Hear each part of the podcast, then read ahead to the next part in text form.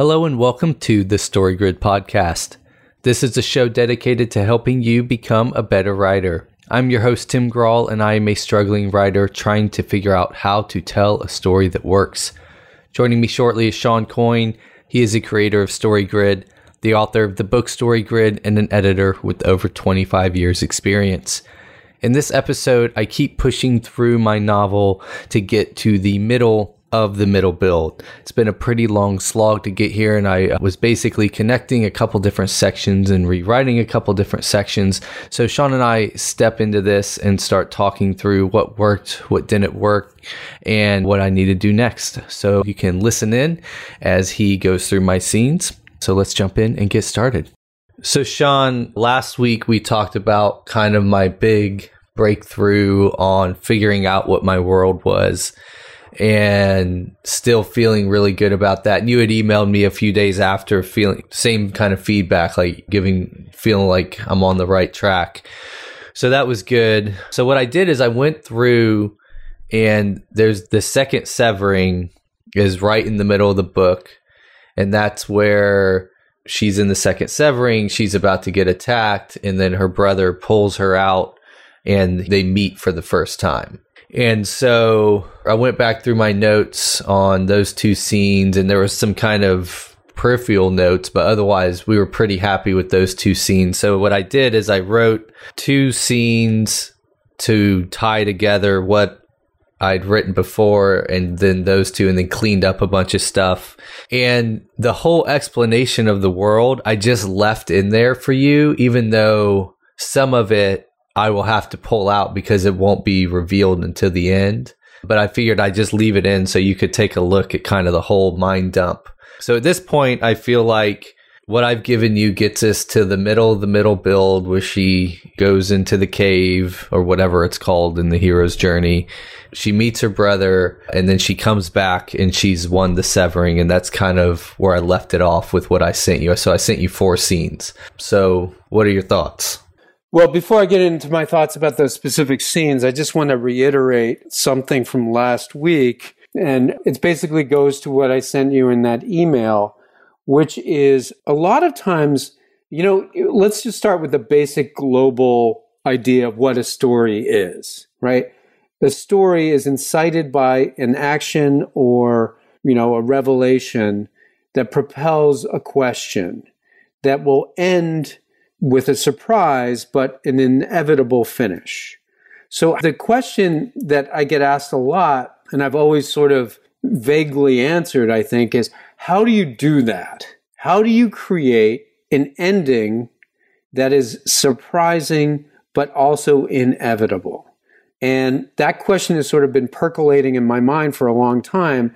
And I've attacked it in very different ways. And one of the ways that I've looked at story was to look at, you know, Maslow's hierarchy of needs. And I won't go through it again because I've I've been through it before, but the hierarchy of needs are not they're flexible. And they're also meaning sometimes you have one need that is like half fulfilled and uh, it's like the gas gauge of needs that I talk about and I've written about where I don't think it, it's a hierarchy, I think it's a gas gauge and that in any particular moment of time, your need for love is at a certain level, it's being fulfilled at a certain level, your need for food is being fulfilled at a certain level, et cetera, et cetera. But the other thing that I put together uh, about a year ago for the love story seminar was an analysis of where the 12 genres fit in those hierarchies. And the most primal genre, of course, is the action story. And the action story, in my estimation, the need, the global need in an action story that is at stake is one of the primal needs. It's either shelter, water, air, food, reproduction, you know, all those bottom line things that keep us alive and keep humanity going forward. So when we were always faced with this question in your novel, now I'm going to try and circle back and explain just how important I think last week's podcast was. So, when we are looking at your story, you had last September, I think, really nailed down, you know what? This is an action story with a labyrinth plot. So we knew that, and we've been working under that assumption. And of course, yes, there's a maturation plot underneath it, but if you had to pinpoint the global genre, it's action labyrinth. So last week when you said I had this idea that the big, big reveal, the big thing at the end of this story is going to concern food supply, it all came together for me.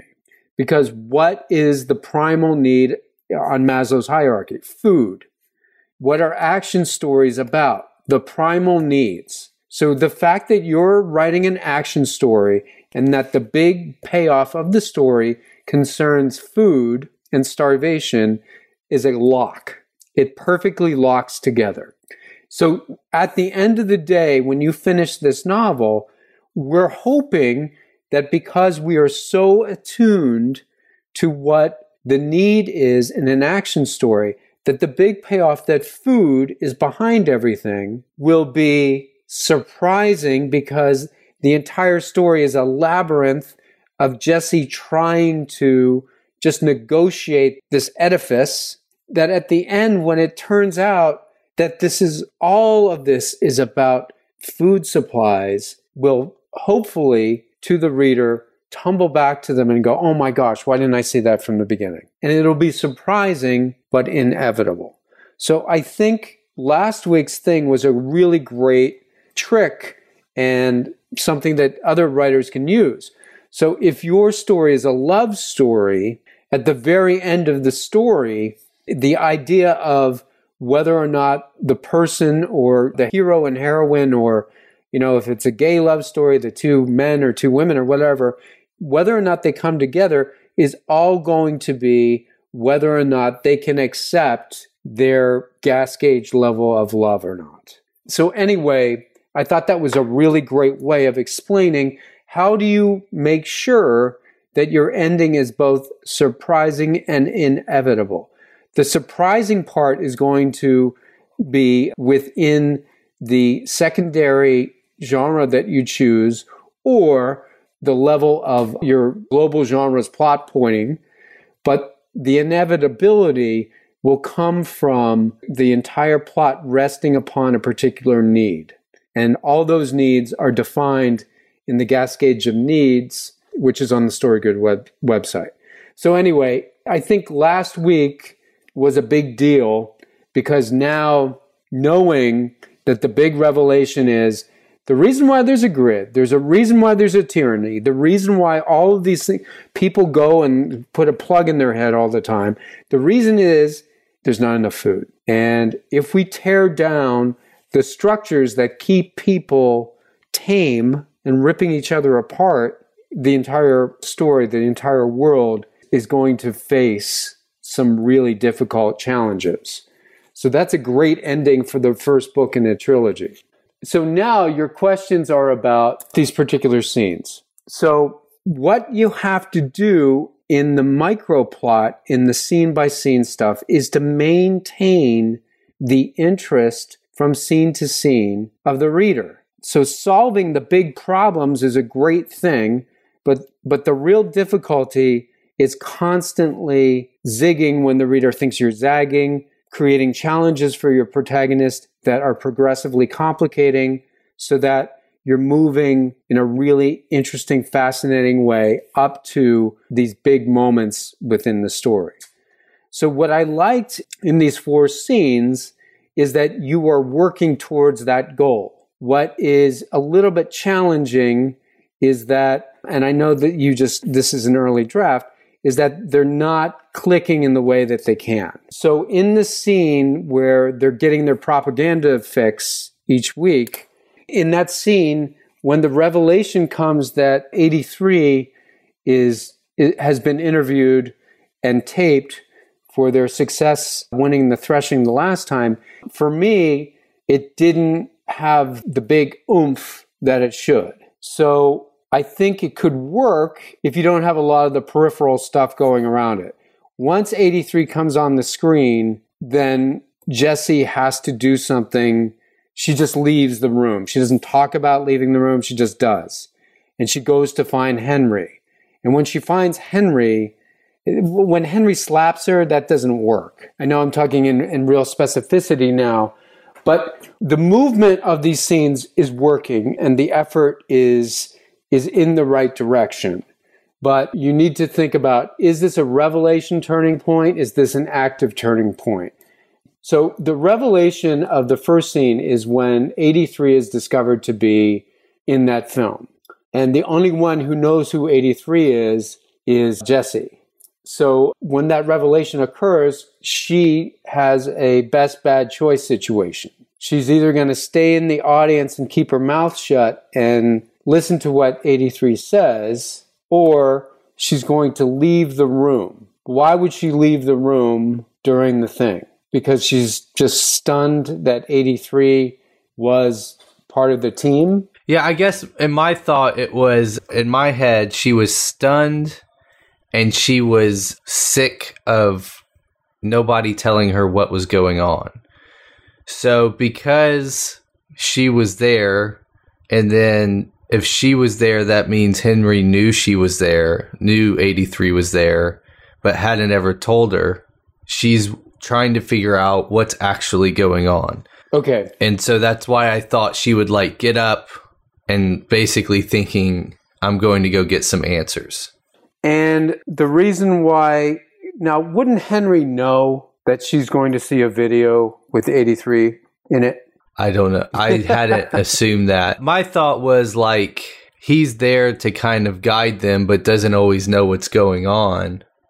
But one of the reasons I put that in there with her with 83 was that I had a version of that in the first draft and we kind of liked the fact that all of a sudden it like thickens the plot. No, it definitely does. I'm not saying that you would to take it out. I think it's a very good plot thickener and it also makes this sort of conspiracy between 83 Henry and Randy it adds another, you know, morsel of clue for Jesse. Well, so what I'm thinking with this is usually the conspiracy like the way I'm thinking of this is there's usually two types of conspiracies. There's like the one where the protagonist is like a part of the conspiracy to, you know, rob the bank or whatever.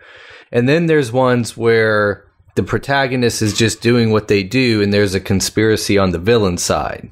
So what I'm trying to do is what I'm finding interesting is setting it up where there's a conspiracy on the protagonist part, but she doesn't realize it. So yes, she feels like, like she was just kind of randomly selected or whatever, or she was selected because she met this criteria to go to compete in the threshing when really these people that are setting up this conspiracy to overthrow the government have directed her path the whole way which is why like henry keeps getting mad every time she's like sh- doing things that make people notice her because she's supposed to be flying under the radar. And so my thought was this would be the point where she starts realizing that something's going on that she doesn't understand. So when she sees 83, what I want that to be the point is like, okay, Henry knows her, but Henry's never said anything. She's been here before, so is he. What's going on? Why why do I not know everything?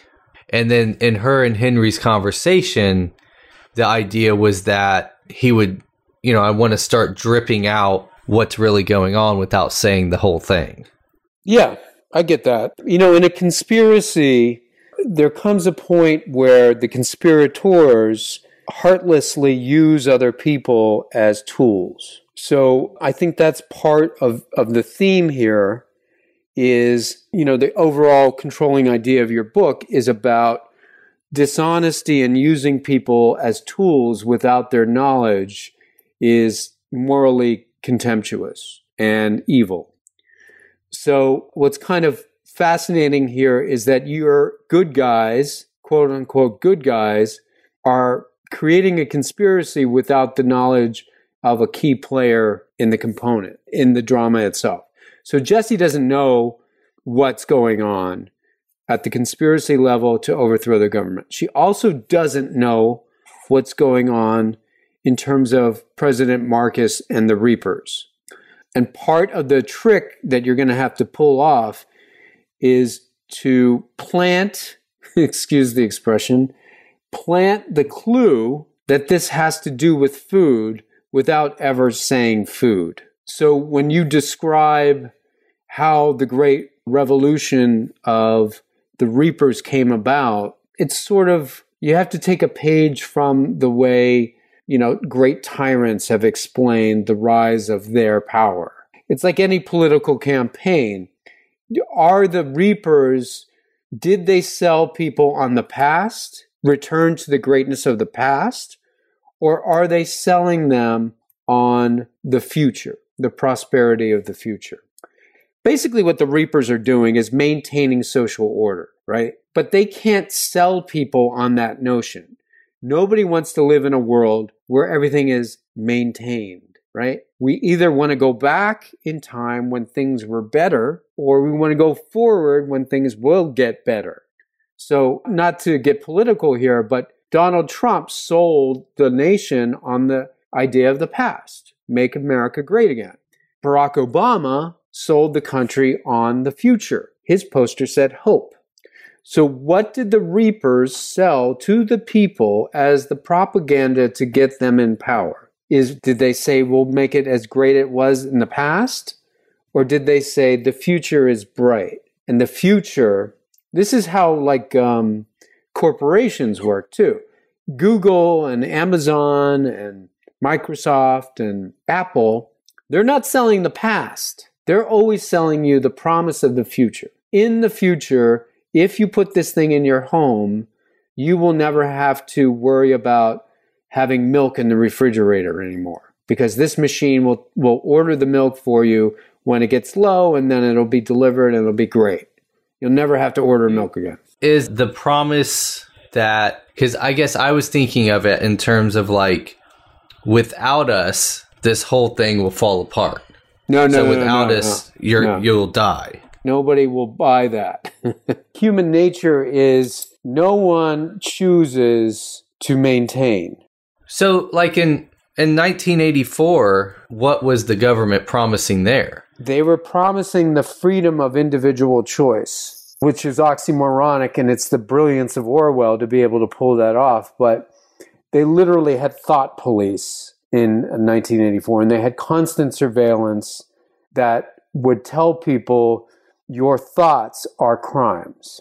So, in order for you to get along, we are going to help you from thinking the bad thoughts. And so they, Big Brother would constantly be there to help you with your bad thoughts. And, you know, their thought crimes. I mean, it's been a while since I've read it, but the notion of people, two people coming together and falling in love and being stronger than one person was so threatening to the state in Big Brother that it was a crime to fall in love. And you know what? That sounds like, oh boy, how did he pull that off? But guess what we have today? We have people addicted to pornography who can't even have a conversation with a member of the opposite sex. We see teenagers in, in restaurants who are sitting across from one another who text each other because they don't want to have an uneditable conversation. So the notion that this idea that people are so afraid of human connection that they'll fall into their own internal vortex is actually was revelatory in 1984 and I would say we're closer to that reality today than than ever before. And now I'm getting all philosophical. But my point is is that I think what you've written here is actually, you know, it's a really good roadmap for you. Now you have to disguise it in untruths or mistruths or white lies or whatever. And it's a, one of these great situations where you make a choice. Are the reapers selling the future or are they selling the past? Do they maintain their power by promising a better future or promising a return to a better past? So they could say to, to everybody, oh, you work in the grid and the things that you do in the grid are fixing the atmosphere. And the harder you work, the closer we will get to the golden age when there was snow in January. And that could be a great story that the reapers tell the world and the factions. Now, until we get to that point, folks, you're not working quite hard enough. We're getting there, but until you get there, we need to control what supplies we have. So, the idea in my head that I've been kind of using as a blueprint is in the Bible when the Israelites escaped the Egyptians and like crossed the Red Sea and they're finally like out of slavery.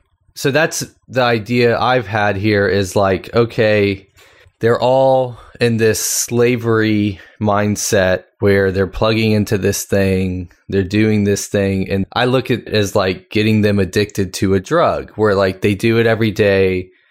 They kind of hate themselves for it, but they also can't live without it. And Egypt, in this case, would be the reapers and the people in charge of the faction. So there's no promise to the people that are enslaved other than if you don't do this, we will kill you. And so. All right. And then the whole thing, you know, after the book one will be just like when, you know, the Israelites finally escape and then all they do is bitch and moan that they want to go back to Egypt. right. And so, so it's like that's kind of the setup is they're going to free these people, but then they're going to have to deal with the fact that they're free. That totally works, but the problem is is that you don't have the instruments of oppression in the story in the way that is more in your face. So there aren't any I mean there are faction guards in in the utopian area, but maybe that's a note I find it difficult to believe that unless these people are being sold a bill of goods, a psychological manipulation, that's the best way to enslave somebody, really. Well, then I guess my thing would be so then I feel like that causes another problem, which is you have these people working to free these people that don't want to be freed. That's correct. Well, then the reader's not going to sympathize with a cause that doesn't help anybody. That's a revelation that would push into book two. Because the assumption that we all have is that no one in their right mind would ever be happy going online and being plugged into a thing and doing a virtual job for 12 hours a day. Even if a lot of people do that now. so we're being sold a bill of goods that we're accepting. So there's a lot of ways to control people that have nothing to do with guns or policemen. So the fact is, is that what, what you have is a small set of outliers that include Randy, Henry, 83, and eventually Jesse, who say to themselves, this is intolerable. We got to ruin this thing. This is crazy. And so they are such believers in their own ideology that they're not really considering the repercussions of their actions. They assume that all the other people on the planet feel like they do, that they would rather have more individual choice. They would rather have the opportunity to create their own destiny instead of having to, you know, go into this grid. So the revelation that these people don't really want to be free is going to be a real sledgehammer in the next book or even at the end of this book. Well, so again, I come back to then for the whole book, it would need to be an oppression thing where these people are oppressed and there's a small group of people fighting to get them out from underneath oppression. Well, you have that now. My, my only point is that a lot of this stuff does not have to be on the page. So all I'm saying, and I'm probably, I'm, I'm, we're getting down a wormhole. I bet anybody who's listening right now is like, I can't believe they're t- they're talking about this. But it's, well, they should be used to it by now. I mean, this is this is pretty much what we do. yeah, but it's it's worth thinking about because I contend that people who are reading a novel go along with the assumptions of the narrator, meaning that the way you're portraying these people in their grid work is pretty horrible. So, you know, the actuality of, of having to go to the bathroom in your bed while you're still in this grid is ridiculous and horrifying.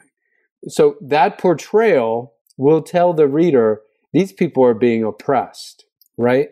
Well, okay, so this is where I'm still confused is I feel like when people are oppressed in that sort of way, there is no promise of future or getting better in the future or going back to the past. It's all about just getting through today so they don't kill me. Well, okay, that's not true. Think about Nazi Germany. Nazi Germany, their story was we are going back to the time when Germany was great. Right. So that was the promise to the people of Germany, not the promise to the people that ended up in the concentration camps. That's correct. But, oh, okay, see, I see what you mean. So the Reapers are telling themselves and telling the elite that live in I- Aida and live in the fa- and Marcus who runs the faction like we are building a world where you will have plenty of food, where you will be taken care of, but it's built on the back of all of these slaves. And there is no story for the slaves other than do this or we will kill you.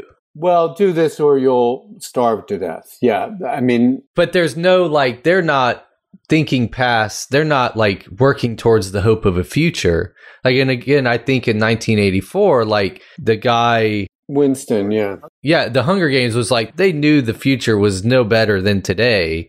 It was just like we got to go to the mines today because that's what we got to do in order to get just enough food to feed our family.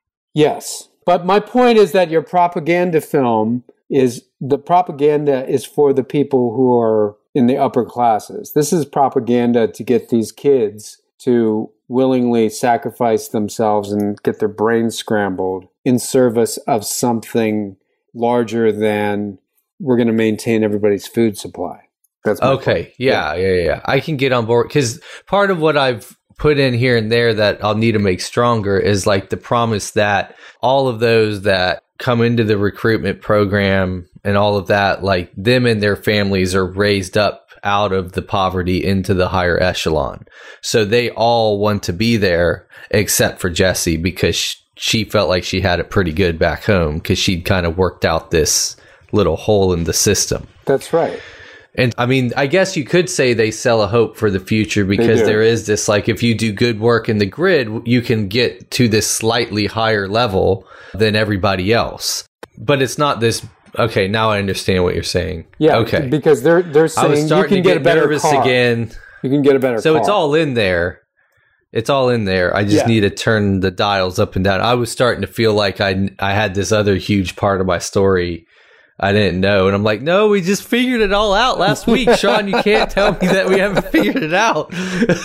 no, that was a long way of me to saying you've got to make your propaganda have a better story than we're just making sure that everybody gets fed. It's got to be we're returning to Eden or the future is even better than you can imagine. It's one of those two things. Okay. And in the grid itself, these people are getting little dopamine rushes for the little gold coins they collect, right?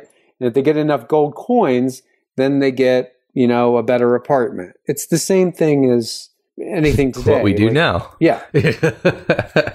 Okay.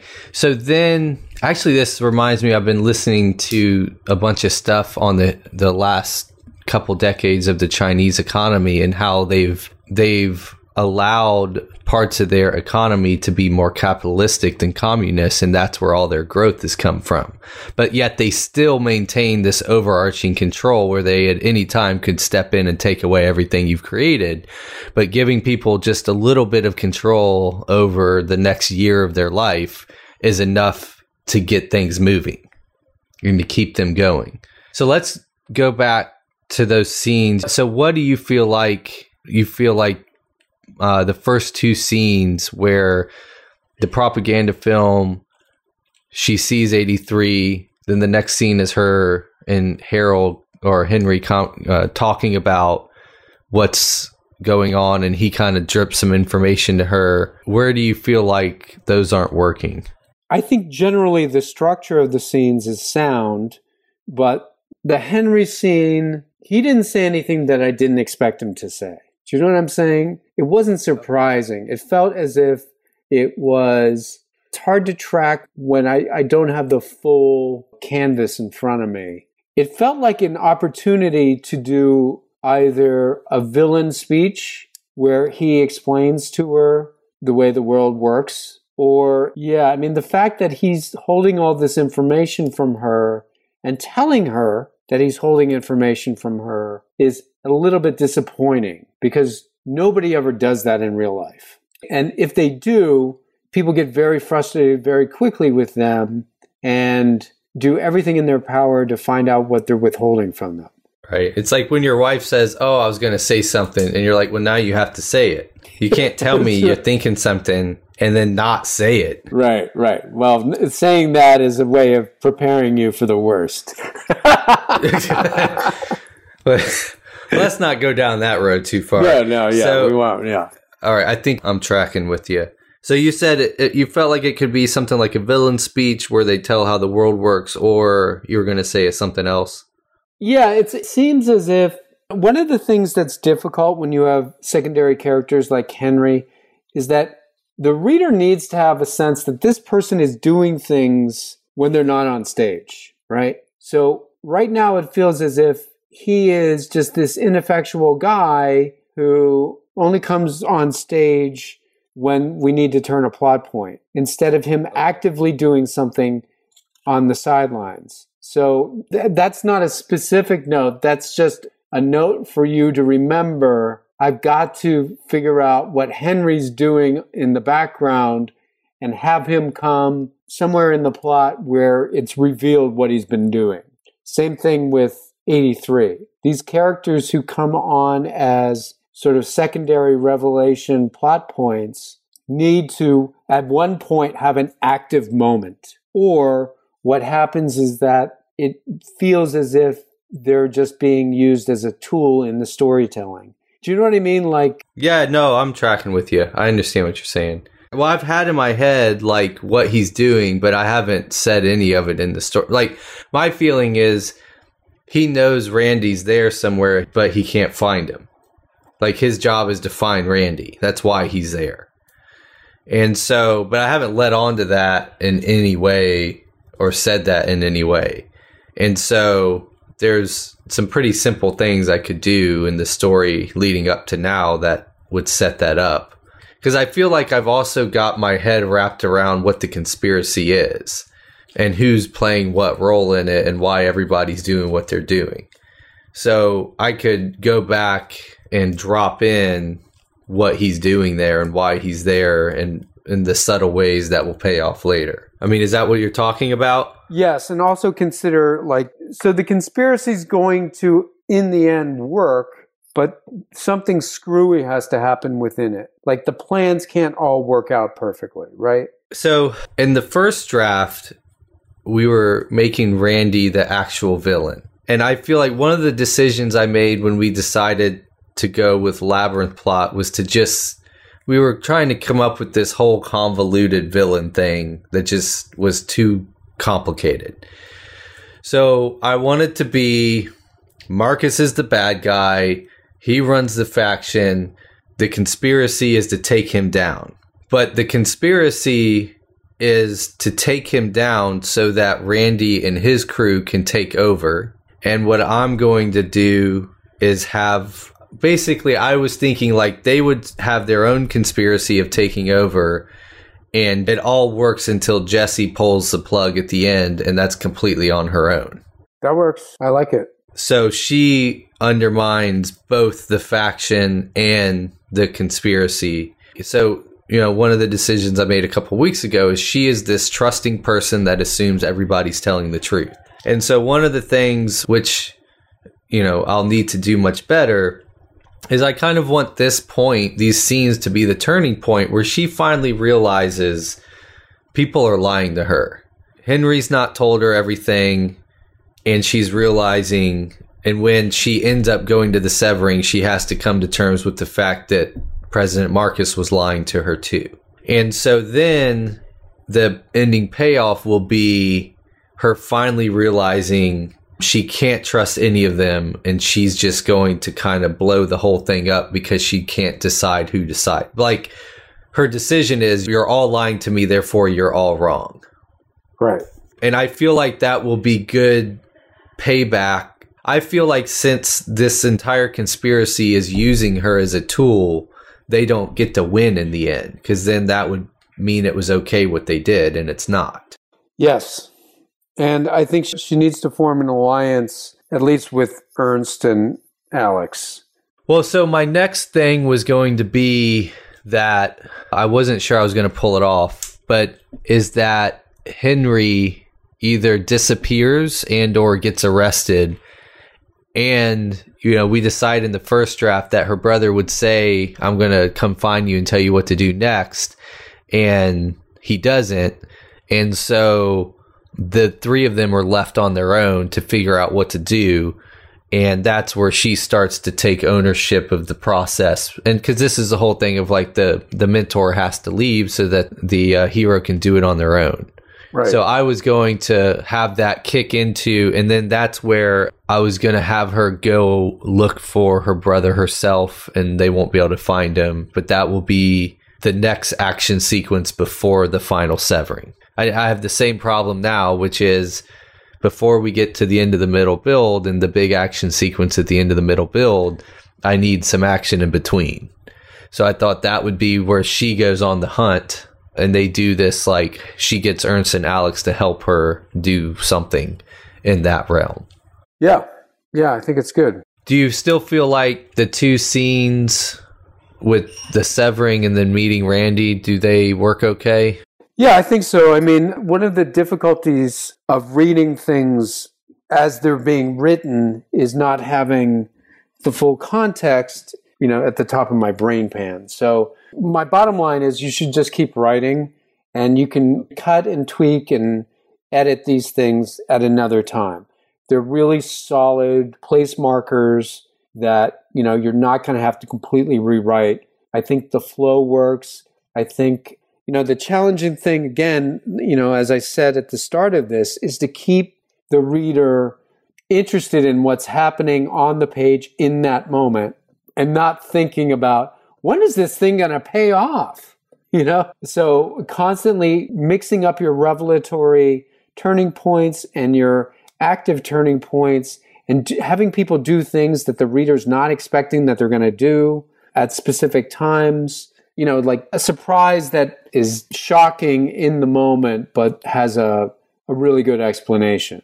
And I think the revelation that 83 was the medic or the comms person for Randy is a really good revelation. And it will get her spinning and then moving her to get the answers from Henry and Henry, Henry lying to her and her knowing, catching him in the lie. And then, or maybe as he's going to tell her the truth, he's arrested. I don't know. But again, you can fix this stuff later. I think you're complicating and progressively adding more layers to the story in this middle, which is really, really hard. So overall, yeah, it's you're coming along fine.